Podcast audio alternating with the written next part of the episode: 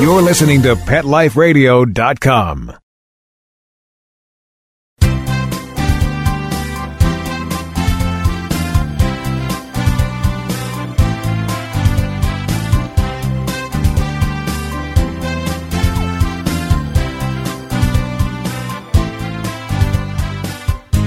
And good morning, good afternoon, whatever the case may be, wherever you are, happen to be right now. It's 9 o'clock straight up here in Los Angeles, noon back east in New York, and uh, as I said, wherever you are in between. You are here live with Dr. Jeff Werber, your host for the next 30 minutes here on Pet Life Radio's live call in show, Ask the Vets with Dr. Jeff. And the keywords there are live call in show. We want to hear from you.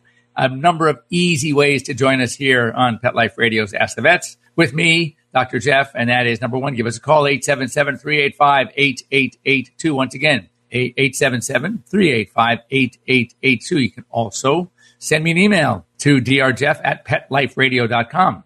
Thirdly, go on to the website. Maybe you're listening to us live right now on the website, Pet Life Radio, and you go ahead and scroll down to the Ask the Vets with Dr. Jeff tab, and there is going to be a Google Hangouts link. So if you're sitting in front of your computer, as I am, and you have a camera, as I do, you'll be able to see us and join us right here live. Have your pet with you. If you have any questions, anything you want to ask, just let me know. I will uh, either be able to answer now as we speak, or you'll um, I will get you an answer. And you can also, if you are shy, if you are embarrassed to join us here live, don't know why, then you can always send me emails to drjeff at petliferadio.com and they'll be forwarded to me and we will answer them and I will answer you back. And most likely I will share your question. Of course, you can remain anonymous and uh, so everybody can learn. And that's what, you know, that's one great thing about a show like this is that I guarantee that any question that you have, any problem that you have, there are others out there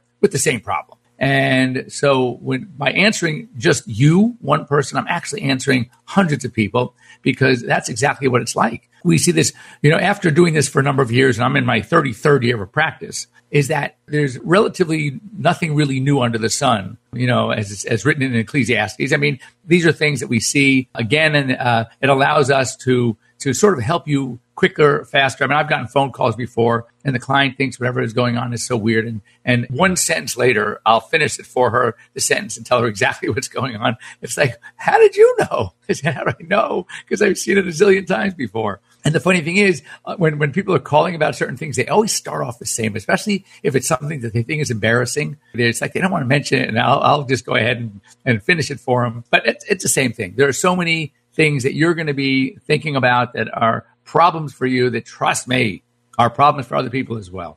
Uh, we're here thanks to our sponsors, Bravecto uh, Flea Products by Merck. It is my new favorite. One chewable tasty pill is good for three months of protection for fleas and ticks. Also, Save This Life microchip. I have a cute little story about a microchip. We're going to talk about it in just a minute that appeared in the AVMA Smart Brief. And uh, also ProSense Pet Products. And of course, more than a cone out of the folks at Kong Veterinary Products, raising awareness of animal wellness through the arts. And um, those they put on great events and raise a lot of money for animal wellness, animal welfare. And um, I'm glad to uh, be a partner with them as well.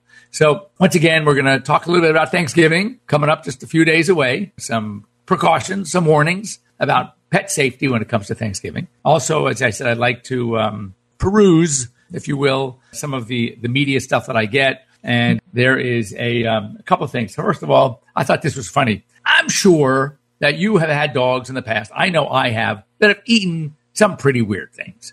And uh, for example, I had a dog come in and took an X-ray because they could not find these two double A batteries. Now there are lots of things on an X-ray that come out pretty clear, but there is not much clearer than two batteries sitting in the stomach. Clearly, not a good thing to have in the stomach, not a good thing to have in the body because of uh, the, the, potential for toxicity and severe irritation. You don't really want to chew on a battery. The good news was this dog did not chew on the battery, which was very good news. This dog obviously just swallowed them whole because you can see whole batteries, which was uh, very, very uh, comical, if you will, but uh, we need to get those out. Anyway, this guy's dog ate $250 in cash, cash money, and he didn't quite get to the dog in enough time. So when you have a dog that eats something, swallows something, and you don't get to pull it out of their mouth, you're going to have to watch carefully within anywhere from you know 24 hours uh, to maybe three days, depending on what it is, where it is, maybe even less than 24 or 12 hours sometimes.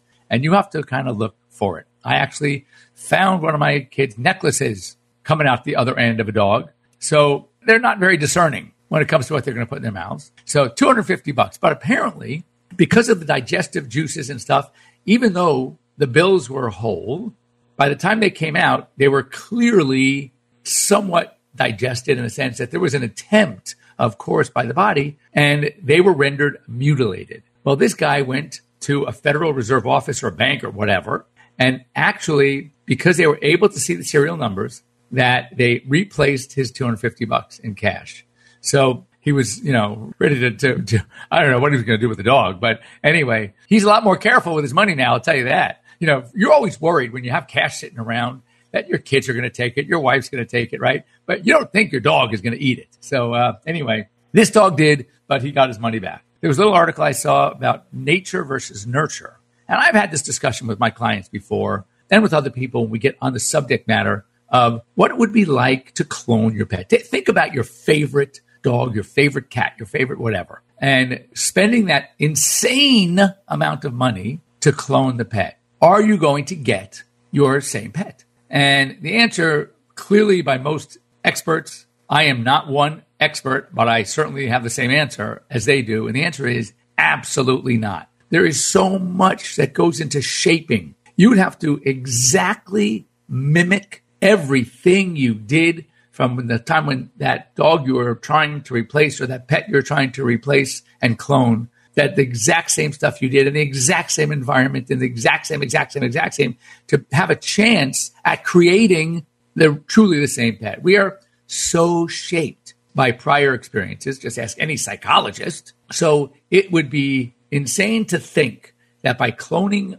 a pet you're going to end up with the same pet so my recommendation is, and, and then let's think of something else. How many of you have had pets in the past and they pass? And of course, as a pet lover that you are, you will replace it. You will get another pet or pets down the road. I have many at home and there are always, there's always something. I can't, I would have a very difficult time to say that pet so and so was the, by far, the best pet ever. Because when I think of different characteristics, different traits, different experiences I've had with my subsequent animals. There are so many that I look at now. I have, for example, I'm sure I've talked about it before. My older, oldest dog now, I have five, is Grover. Grover is a black Labrador who, if he makes it to March, a few months away, he's going to be 16. Now, that's amazing for a Labrador. The oldest lab, and I've had labs for over 40 years. My first lab, obviously, I grew up with dogs, but my first personal, very own dog was 1972. That was the year I graduated high school, went off to college, and I took my brand new puppy Labrador with me. His name was Thor.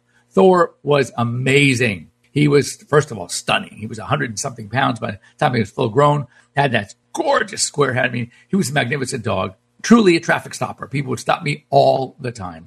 If I couldn't take him to class with me, literally in a lecture hall, he would sit outside a building, sit by a tree, and wait for me to come out amongst the the hordes of people coming out of these buildings because this was Berkeley in the early 70s and very, very popular school.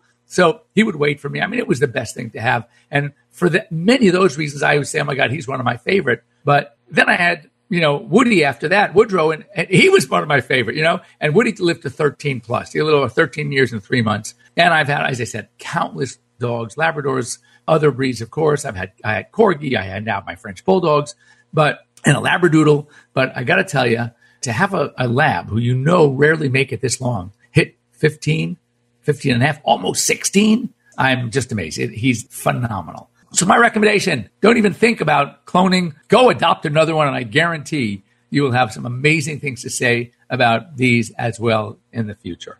In the Bay Area, be careful if you live in the San Francisco Bay Area, but this is just a message for anybody. Unless you are a true, true I don't know whether it would be called a, a horticulturist or a, certainly a mushroom expert, because I've seen charts, and I'm sure you have too, of edible and versus poisonous mushrooms. And I got to tell you, to me, the non-trained eye, they look exactly the same, many of them. And how do you know? I had a friend who was into mushrooms. She was able to tell the differences.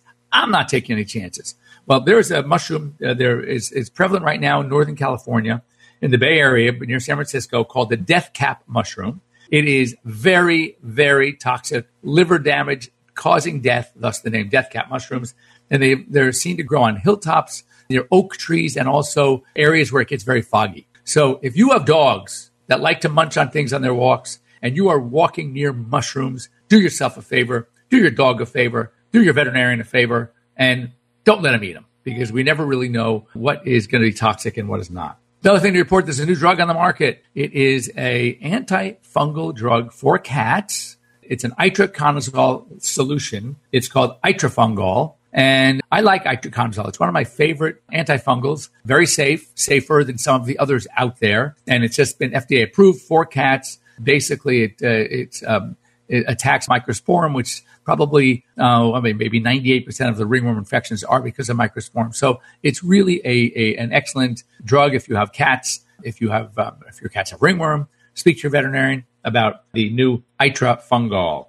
This was, I, I mentioned earlier about the microchips and one of our sponsors, Save This Life Microchip. I read this story. I thought it was really great. A woman loses her dog, somehow gets out of the backyard in Texas She's got the notes, she's got the signs, she's call, contacting all the veterinarians. Nothing. Four years later, four years later, she gets a call from a shelter in Las Vegas, Nevada.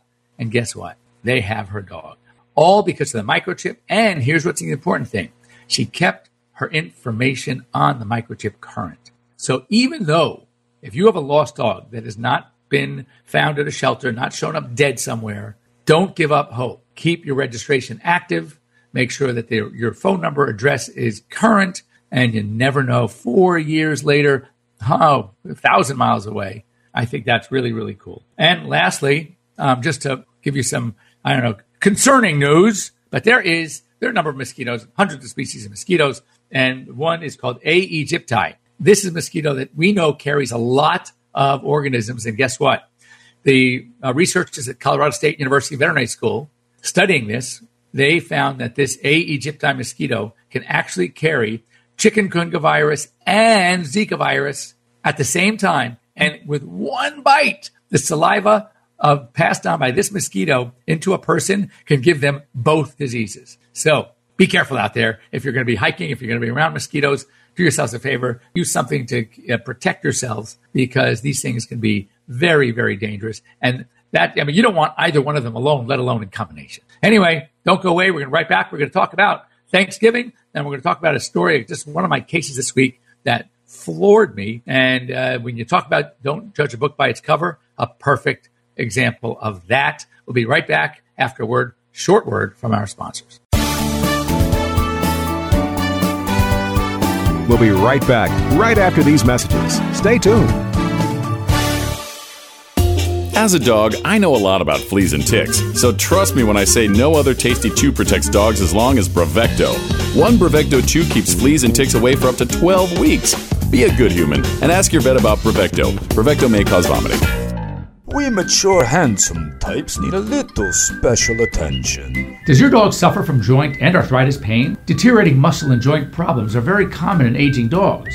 It's easy to alleviate your dog's discomfort at home with ProSense. ProSense joint care products can help make your dog's life as pain free as possible, providing effective relief for flare ups and also lubricate and strengthen damaged cartilage. ProSense products are veterinary formulated and recommended to ensure the very best for your pet. Try ProSense today. Your dog will thank you for it. Pets love life. Love them back with ProSense. It's designerpetsweaters.com. Hand knitted designer sweaters for your precious pup or cool cat. Beautiful couture patterns for your pets, including custom knitted formal wear, casual wear, yachting, and even sports themed. Many designer pet sweaters include feathered tammy hats, top hats, and a lot of sparkle. Each sweater includes leg loops, front paw sleeves, and leash opening. Visit designerpetsweaters.com to order your four legged fashions today. Your pets will stay warm for the winter and be runway ready. Large or small, we fit them all. DesignerPetSweaters.com. Let's Talk Pets. Let's Talk Pets. On Pet Life Radio. Pet Life Radio. PetLifeRadio.com.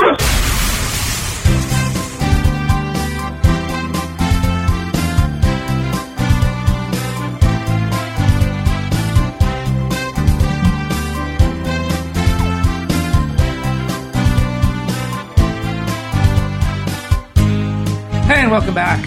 You are here live with Dr. Jeff Werber, your host here on Pet Life Radio's Ask the Vets with Dr. Jeff. And um, the uh, before the break, I had mentioned um, something a case I had this week that was, you know, it's interesting when you do anything for a long time, and you know, there's no, no replacement for experience, no substitute, as they say, for experience. And um, so you sort of get skewed sometimes because you see something again and again and again, and you know what it is based on your the odds. I mean, basically, when, when we're dealing with a, a presentation, the look and feel of something, an eye problem, you kind of already know without even doing a test because of your experience. But but you always have to remember there's never say never. There's never an always. You got to avoid the absolute. So even though you're pretty sure, you're 90% sure, 99% sure, you still should follow up, do the testing. Of course, talk to the owner, let them have the odds, etc. So I saw a case, Twixie. Twixie was a nine year old Cocker Spaniel owned by a, a couple that thought they were going to breed her at one point.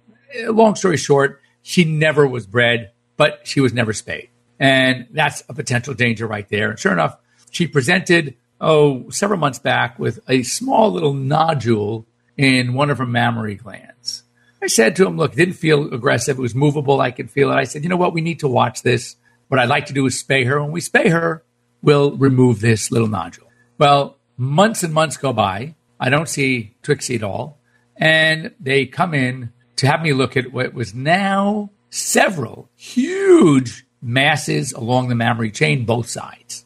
And, you know, again, so now I have a nine year old dog, masses along the mammary chain, both sides. And I'm thinking, this is mammary cancer. If I were a betting person, and I'm not, but if I were, I would say this is mammary cancer and we're screwed. So I say, look, they wanted to do everything they can. I told them, well, first thing we need to do is evaluate some of the parts of the body where mammary cancers will typically metastasize, spread to, notably liver and lungs. So we do a little ultrasound of the liver. I do an x-ray of the lungs and everything was clean. So we give them the options. Look, we do have a nine year old dog. We have to check her out. We take bloods. Bloods are okay. Well, we got to do the surgery. So we went in, we do a spay. We surgically excise four major mammary glands and a lymph node. And we send everything off for biopsy. And based on the surgery, based on the look and the feel of these masses, I'm giving them a, a very guarded prognosis. I mean, we're going to certainly buy her time by getting rid of this stuff. And the fact that it had not yet spread to liver and lungs, that was beneficial. But in the long haul, when it comes to mammary adenocarcinoma, it's still not a good prognosis. P.S. Results come back Friday. Papillary mammary adenoma as opposed to adenocarcinoma. What that means is these are benign tumors, and which explains why the liver was clean, the lungs were clean, and everything else inside looked clean. When we spayed her, we checked her out, but these are all benign. Now, we, some of the other mammary chains might get them in the future. We didn't want to over surgery this poor nine year old dog, but that's amazing. So, you know, it just goes to show when you are dealing with something and your vet tells you, well, it's most likely this. If I were betting, whatever he or she is going to say, if you can follow up, do the test. And I always say, I don't like when veterinarians do tests to develop their hunches. They need to develop their hunches based on their history, their physical exams, their experience, etc. And you use your test to confirm your hunches. Well, in this case, we actually did the testing, the surgery, and the biopsy, and it did confirm but not our hunch. It confirmed the better prognosis. I mean, this dog is not going to die, at least at this point, from mammary cancer, which is great. Okay, coming up, last few minutes. Got to talk about Thanksgiving. We mentioned it before. This is the, the prelude to the holidays. Yeah, yeah, we had you know Halloween several weeks ago, and yeah, we talked about chocolate and candies and nuts and raisins and all those things. The door opening and dogs trying to bolt, et cetera, et cetera. But now we're getting into the holidays. We're getting into bad foods. Tasty for us, but not necessarily good for our pets. We got Thanksgiving coming up. We got Christmas. We got Hanukkah. All these these, these holidays where there is there are people coming in and out. There are gifts. There are candles. There are are are foods sitting around. Uh, the finger foods like the nuts and uh, the mix, the trail mixes, and uh, chocolate and things like that. Not to mention for the cats, the ribbons, the and we'll talk more about this as we get close to some of the other holidays uh, in mid late December. But Thanksgiving, avoid turkey bones, avoid the skin, avoid ham, it's too fatty. Avoid dark meat turkey, it's too fatty. White turkey breast, It's okay. I prefer you don't feed it from the table because then you end up training your dog to be a beggar. If you are going to have candles lit, make sure you are there in the same room at the same time, especially if you have cats, because cats are intrigued by flame and they will go up to it and they will tap it. And you know, cats, when they see something new that wasn't there yesterday, the day before, the day before, they have a tendency to want to go up to it and rub up against it. You know, cats are, they love to rub. They, they like, they, they have their scent glands. They want to leave their scent. Well, if you have something that's not anchored very well, like a candle on a tall candle holder or whatever, then you're going to have a candle that's going to be knocked over. So um, between their interest in flame and the fact they want to leave their scent, that also is a problem. As far as other foods, anything that's that's too sweet, too fatty, dogs like you know fat actually is something that gives food a lot of taste, especially to a dog. And we worry about things like pancreatitis, gastroenteritis, gastric irritation, and these things can be really serious. And pancreatitis, I mean, I mentioned earlier on about my first Labrador named Thor. Thor ultimately died at 11, almost 12 years old because of acute necrotizing pancreatitis. And that is, he was the quintessential Labrador garbage hound. And he would get into garbage at every opportunity provided him. And uh, he finally, literally, when you say ate himself to death, not quite that way, but he ate himself to the point where he got his worst case of pancreatitis ever. And because over the years he had so many cases of it, he was a bad boy. So uh, anyway, ultimately it, it claimed him. So uh, don't take these things lightly. It's very important to uh, to keep those foods out of your pet's way. And also, when you have guests coming over, it's again, it's festive, it's great, it's fun, and your dogs love it, and they love the attention, I'm sure. And a lot of guests love when they see a dog. This is this is the key. When they see a dog who's they're sitting down at the table, and the dog comes over and gives them those sad eyes and puts his head on their lap, and you know they know that the dog is asking for treats, something. So they look around, make sure no one's looking, and they go ahead and they they break off a little piece of whatever it is, and they give it to the dog. And of course, the dog's going to eat it. So then what happens? That is the reinforcement that dogs thrive on.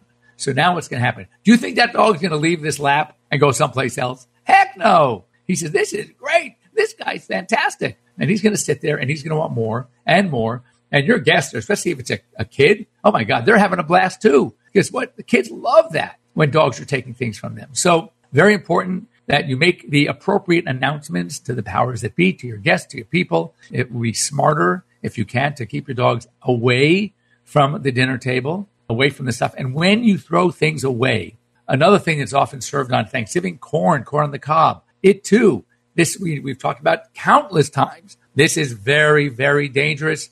Dogs will, especially if it's halved, you know, you cut into pieces, kind of like edible, holdable pieces. That is the perfect size. A dog will eat that. They will swallow it whole. It goes through the intestine, no problem at the beginning. But then when things get too narrow around the ileocecocolic junction, it can't make the bend. We have an obstruction. And it's amazing. If you have a good x ray machine, if your veterinarian has a good x ray machine, you can actually see the corn cob. I mean, it, it, it's so clear. It's amazing. So we have to be very, very careful. Please be careful with corn cobs as well. And as I said, anything fatty. And if they should get a hold of a turkey bone. They usually eat them, their sharp edges. My feeling is once it's made it through the esophagus into the stomach, don't panic, don't leave, just maybe give them other food, things to just kind of coat the sharp edges. But you do not want to make them vomit because the esophagus is not a great place to get cut. It's very hard to treat. It's very hard to do surgery on. You have to go through the thorax, the chest. It's not in the abdomen. And therefore, once it's already in the stomach, the damage, the potential damage has been, you know, passed, and that is it's already in the stomach. So if you make them vomit, you run the risk of when that sharp bone is coming up again, it may cut the esophagus. It's not worth it. So be careful out there. Have a great Thanksgiving. Have a good time. Keep your pet safe. And we will be here this time next week and we'll talk about something. If you want a specific topic, please uh, just send me an email to drjeff at petliferadio.com. Once again, want to thank our sponsors, Bravecto, Save This Life Microchip, ProSense Pet Products, and of course, more than a cone, Kong Veterinary Products. Uh, have a great week, everybody. Have a wonderful Thanksgiving. See you next Sunday. Let's Talk Pets, every week on demand, only on PetLifeRadio.com.